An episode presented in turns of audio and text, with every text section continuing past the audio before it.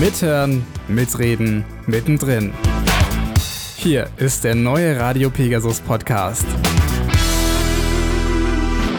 Hey und herzlich willkommen zur neuen Folge von Radio Pegasus. Schön, dass ihr alle wieder eingeschaltet habt. Ich bin der Tom und ich sitze hier zusammen mit dem Patrick. Hallo Patrick. Servus zusammen. Wie geht's dir denn, Patrick? Ja, sehr gut. Ich bin ehrlich gesagt einfach erstmal froh, dass ich hier ins Studio reingekommen bin. Wer gerade nicht in Eichstätt unterwegs ist, hier ist ganz schön viel an Schnee runtergekommen. Äh, und dann teilweise war jetzt hier auf dem Weg so ein bisschen fast schon peitschender Schneesturm, würde ich mal sagen. Also echt ein bisschen unangenehm beim Laufen. Aber jetzt bin ich hier, hier ist es warm und ich bin motiviert. Ja, mir ging es auch so. Vor zwei Tagen wollte ich nach Eichstätt zurückfahren aus meiner Heimat und konnte dann nicht fahren, weil die Straßen so vereist waren, so glatt waren. Und beim ersten Schnee in Deutschland ist ja meistens auch ziemlich Schneechaos. Deswegen bin ich dann doch eine Nacht länger noch geblieben. Ja, die Autoprobleme habe ich gerade nicht. Also wenn ich mal nach Hause fahre, dann ist es eher mit der Bahn. Und ich glaube, bei der können wir uns auch wieder sicher sein, dass sie wie jedes Jahr völlig überrascht ist, dass ja in Deutschland auch mal Schnee fällt und dass es zu Verzögerungen kommt und zu Ausfällen. Naja, es konnte natürlich auch niemand ahnen, dass es im Winter mal schneit. Wobei man auch sagen muss, dass das, was wir hier als peitschender Schneesturm bezeichnen, in anderen Ländern auch nur ein normaler Winteralltag ist. Und wie es sonst so in anderen Ländern aussieht, haben wir unsere Auslandskommilitonen gefragt, nämlich die Anne, den Daniel und den Aaron.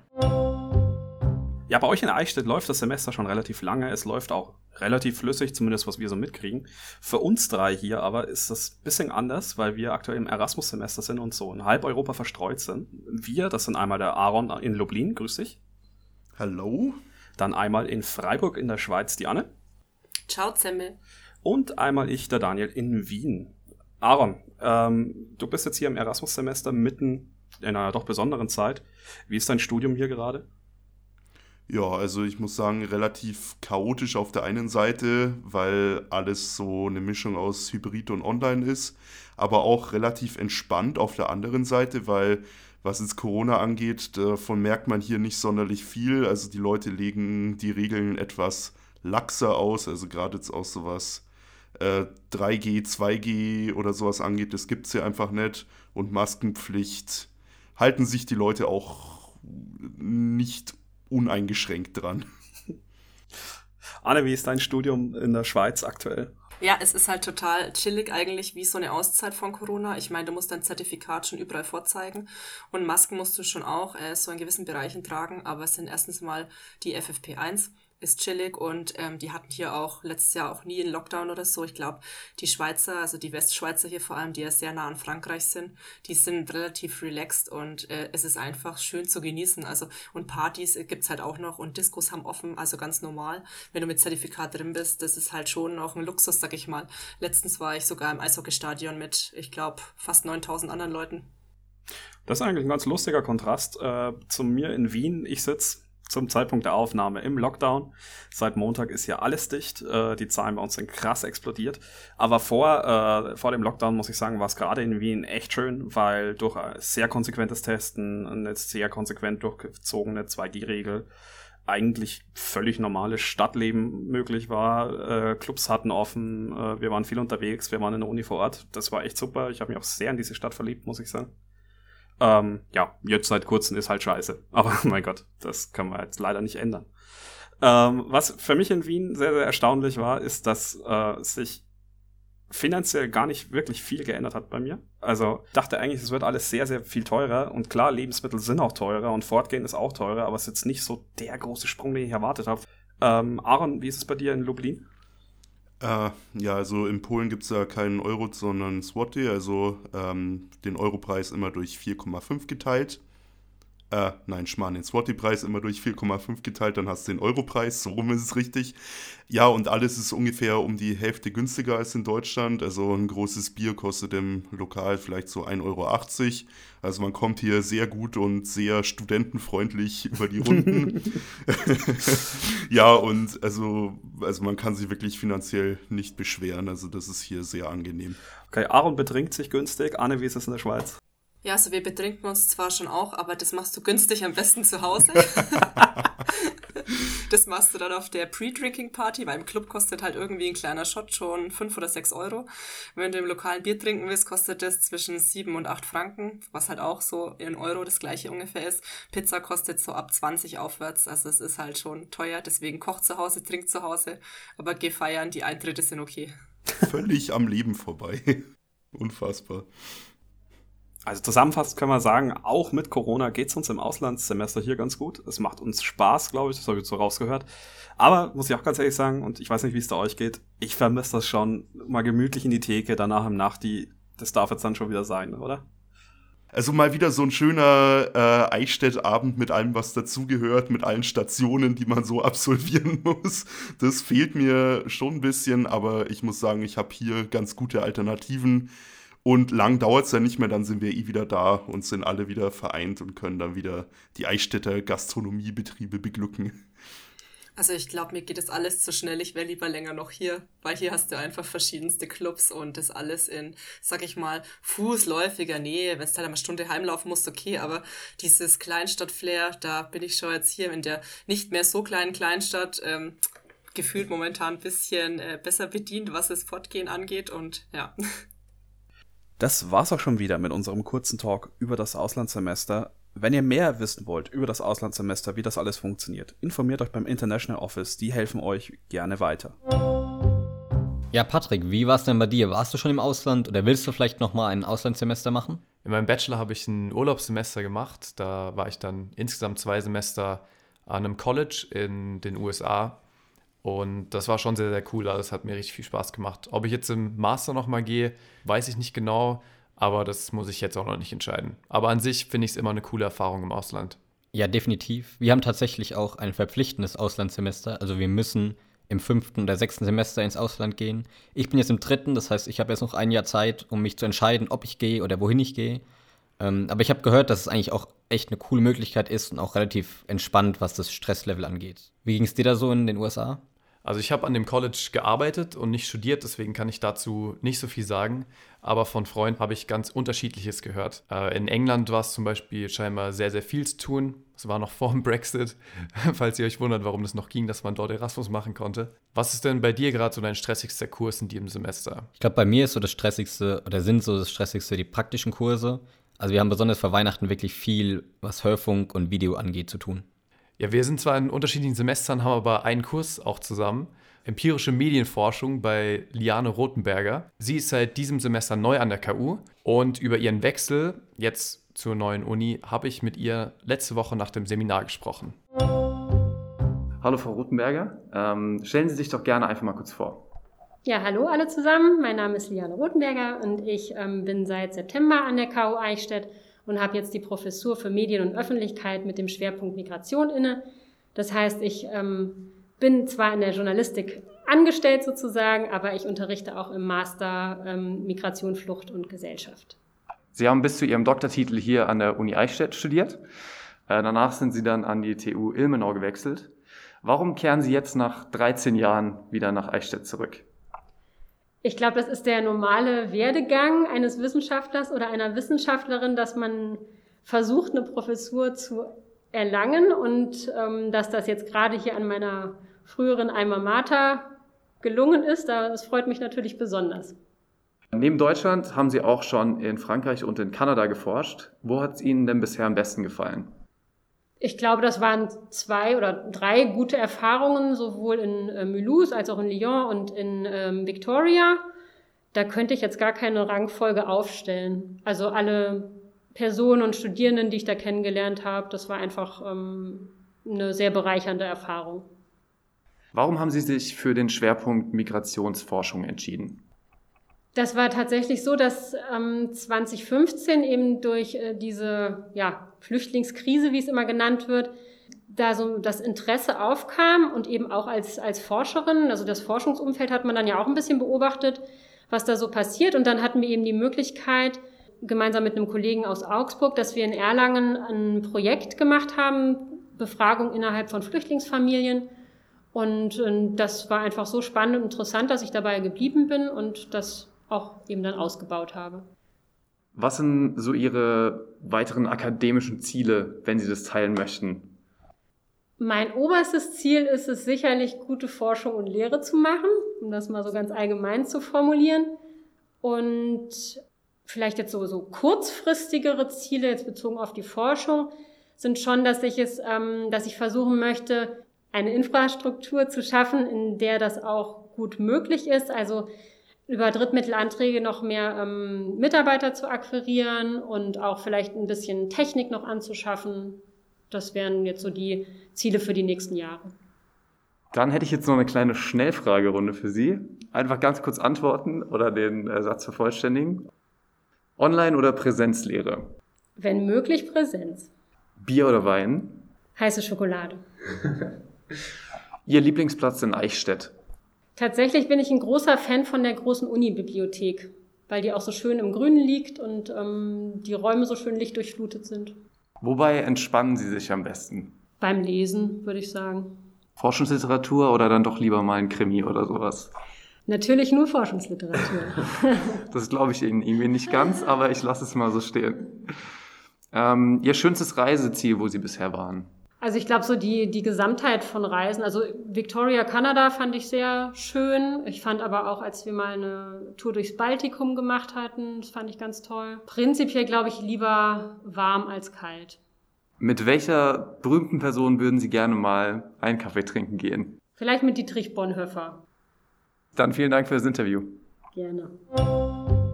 Wenn ihr euch jetzt gefragt habt, wer ist eigentlich Dietrich Bonhoeffer, dann seid ihr nicht alleine, weil so ging es mir auch. Deswegen habe ich das mal ein bisschen recherchiert. Und zwar Dietrich Bonhoeffer war ein evangelisch-lutherischer Theologe, der zur NS-Zeit aktiv im Widerstand gegen die Nazis war. Er hat sich vor allem gegen die Gleichschaltung der Kirche gewehrt und wurde unter anderem deswegen dann 1945 von den Nazis hingerichtet. Bestimmt ein interessanter Gesprächspartner, da hat Frau Rothenberger auf jeden Fall recht. Tom, mit welcher berühmten Person würdest du denn gern mal einen Kaffee trinken gehen? Also sicher nicht mit Dietrich Bonhoeffer, muss ich sagen. Ist natürlich eine schwierige Frage. Ich glaube, mit Albert Einstein wäre mal ganz cool, auch wenn es vielleicht eine bisschen Klischee-Antwort ist. Aber mich würde mal interessieren, was der so erzählt. Oder aus heutiger Sicht vielleicht mit Elon Musk wäre, glaube ich, ganz interessant. Ja, auf jeden Fall berühmte Personen. Und weißt du, wer auch berühmt ist? Mariah Carey. Die wurde jetzt auch wieder aufgetaut. Und auch Michael Bublé haben sie jetzt wieder aus dem Schrank geholt für die Weihnachtszeit. Ich habe schon wieder an allen Ecken gehört. Das ist wirklich verrückt, wie die jedes Jahr zum Ende des Jahres wieder in den Charts landen. Und gerade All I Want for Christmas is You ist, glaube ich, so der Weihnachtshit. Gerade auch bei uns in der Generation nach wie vor. Und der Song war tatsächlich seit der Veröffentlichung 1994 jedes Jahr neu in den Charts. Und ich habe einen Artikel gefunden von NBC, und die gehen davon aus, dass Mariah Carey in den letzten Jahren immer jeweils knapp 2 Millionen Dollar mit den Streams von All I Want for Christmas is You gemacht hat.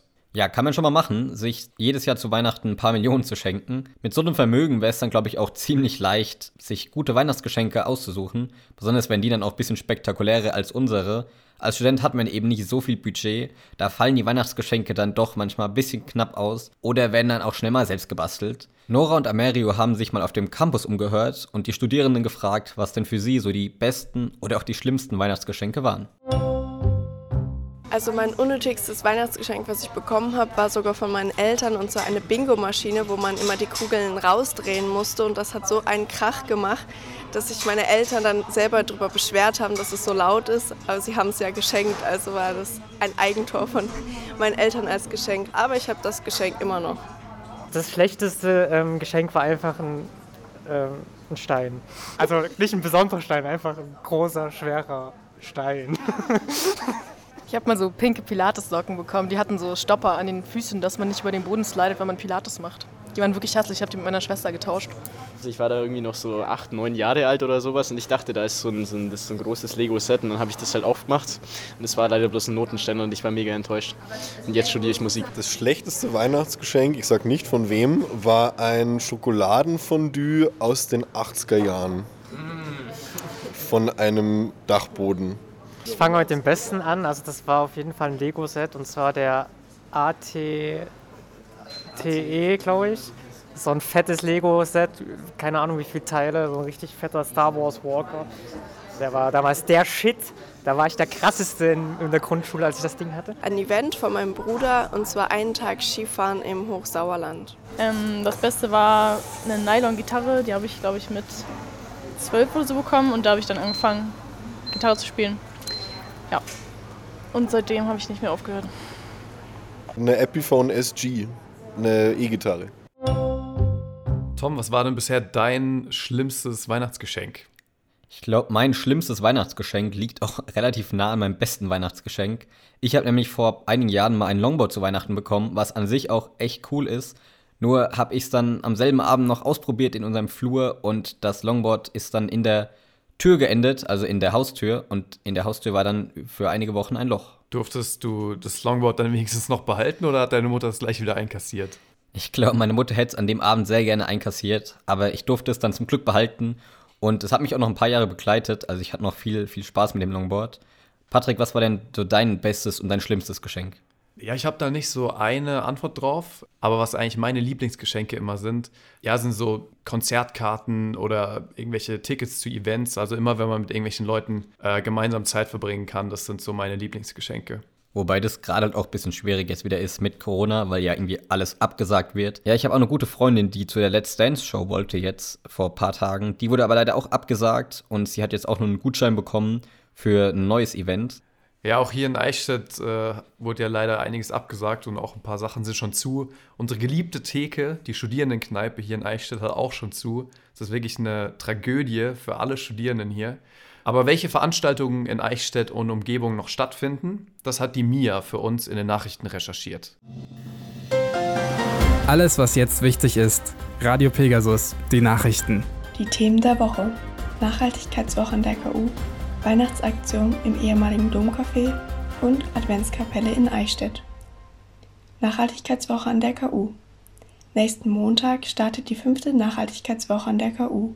Zwischen dem 6. und 10. Dezember organisiert das Green Office der Uni Vorträge zum Thema Nachhaltigkeit. Dazu können Studierende an Workshops teilnehmen, in denen sie zum Beispiel Bienenwachstücher oder nachhaltige Badekugeln herstellen. Es gilt die 2G-Plus-Regel. Das heißt, nur Geimpfte oder Genesene dürfen teilnehmen, wenn sie einen Schnelltest vorweisen, der nicht älter als 24 Stunden ist. Bei einigen Vorträgen gilt noch die 2G-Regel.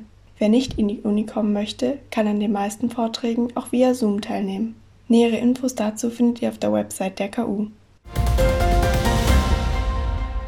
Weihnachtsaktion im ehemaligen Domcafé. Für alle StandbetreiberInnen, die eigentlich auf dem Adventsmarkt Weihnachtsdeko, Puppen und Strickwaren verkaufen wollten, gibt es eine gute Nachricht. Sie dürfen die leere Ladenfläche im ehemaligen Domcafé in Eichstätt nutzen, um dort ihre Werke zu verkaufen. Bis Samstag um 16 Uhr können BesucherInnen durch das Domcafé schlendern. Wer an diesem Wochenende keine Zeit findet, kann auch zwischen dem 8. und 11. Dezember zum Stöbern vorbeischauen. Adventskapelle in Eichstätt. Die Maria-Hilf-Kapelle in der Westenstraße ist in der Adventszeit täglich von 9 bis 19 Uhr geöffnet. Als Adventskapelle lädt sie zur Besinnung, zum Gebet und zur Inspiration ein. An einigen Nachmittagen spielen MusikerInnen auch Live-Musik, passend zur Adventszeit. Das Ganze steht unter dem Motto Gemeinsam gehen, Begegnungen suchen und wird von dem Pfarrverband Eichstätt organisiert. Das waren die Nachrichten mit Mia Stremme. Also wie ihr gehört habt, gibt es wohl doch noch ein bisschen was zu tun in der Adventszeit. Und wenn nicht, müsst ihr halt doch wieder ein bisschen ein Plätzchen backen mit der WG oder auch einen guten Adventskranz mal wieder basteln. Ja, das äh, Adventskranz ist ein gutes Stichwort. also wir, wir haben leider in der WG noch keinen, beziehungsweise so einen halben. Sprich, äh, meine Mitbewohnerin hat von zu Hause zwei Kerzen entführt, die jetzt momentan unseren Adventskranz symbolisieren. Das heißt, wir müssen irgendwie in den nächsten ein, zwei Wochen uns noch zwei Kerzen auftreiben also so schön ist er bei uns nicht geworden, aber vielleicht wird es noch was. Naja, besser halben Adventskranz als gar kein Adventskranz. Das sehe ich auch so. Und der Adventskranz leitet ja auch so ein bisschen die Weihnachtszeit ein und generell natürlich den Advent ein. Und über den Anfang des Advents hat sich die Carla ein paar Gedanken gemacht. Hallo ihr Lieben, ich sitze gerade vor meinem Laptop und schaue mir ein paar Fotos von dem letzten Sommer an, wo ich wandern war. Und da sind ein paar Fotos von Sonnenaufgängen dabei. Und wenn ich mir die so anschaue, dann ist es wie, als würde ich auf diesem Berg stehen. Die Sonne würde mich wärmen und ich bekomme irgendwie so neue Lebenskraft. Ja, momentan ist es nicht so einfach, mit der Sonne aufstehen zu können, sondern das merkt ihr wahrscheinlich selbst, dass man sich eher im Dunkeln und der Kälte aus dem Bett quälen muss. Aber ich finde, der erste Adventssonntag, der steckt so voller Sonnenaufgänge und Neubeginne. An diesem Sonntag beginnt zum Beispiel ein neues Kirchenjahr für katholische und evangelische Christinnen und Christen. Und es beginnt auch die Fastenzeit. Das ist so ein bisschen so eine Vorbereitung darauf, die frohe Botschaft, die ja durch Christus in die Welt gekommen ist, in sein Herz und sein Leben reinzulassen, um dann auch danach handeln zu können. Und diese Vorbereitung ist ein bisschen so wie so ein innerer Hausputz, würde ich mal sagen, den man macht, um natürlich einen Gast dann empfangen zu können. Und da mistet man natürlich erstmal Belastendes zum Beispiel aus. Ähm, dann putzt man Fenster, um das Licht reinlassen zu können. Und man dekoriert auch ein bisschen, damit sich der Gast und irgendwie auch man selbst sich wohlfühlen kann. Das ist zwar auch mit Anstrengung verbunden, aber irgendwie auch mit so einer Vorfreude auf diesen Gast, dass man endlich diesen Gast empfangen kann. Und diese Vorfreude und Hoffnung auf das Weihnachtsfest wünsche ich euch für die Adventszeit 2021. Und ich wünsche euch für die nächste Woche, dass ihr euch in der Früh nicht über Dunkelheit und kalte Füße ärgern müsst, sondern euch auf den Sonnenaufgang des neuen Tages freuen könnt. Ja, das waren noch mal ein paar besinnliche Worte zum Abschluss. Und mit diesen Worten verabschieden wir uns auch von euch für heute, bevor wir hier komplett eingeschneit werden noch im Studio. Wir sind aber natürlich auch nächste Woche wieder für euch da mit einer neuen Folge. Bis dahin, schaut gerne auch mal auf Instagram vorbei, wenn ihr nicht nur hören, sondern auch sehen wollt, was wir hier so machen im Studio. Und da könnt ihr uns auch immer erreichen, wenn ihr Beitragsvorschläge habt oder auch mal selber mitmachen möchtet. Jo, bis nächste Woche und ciao.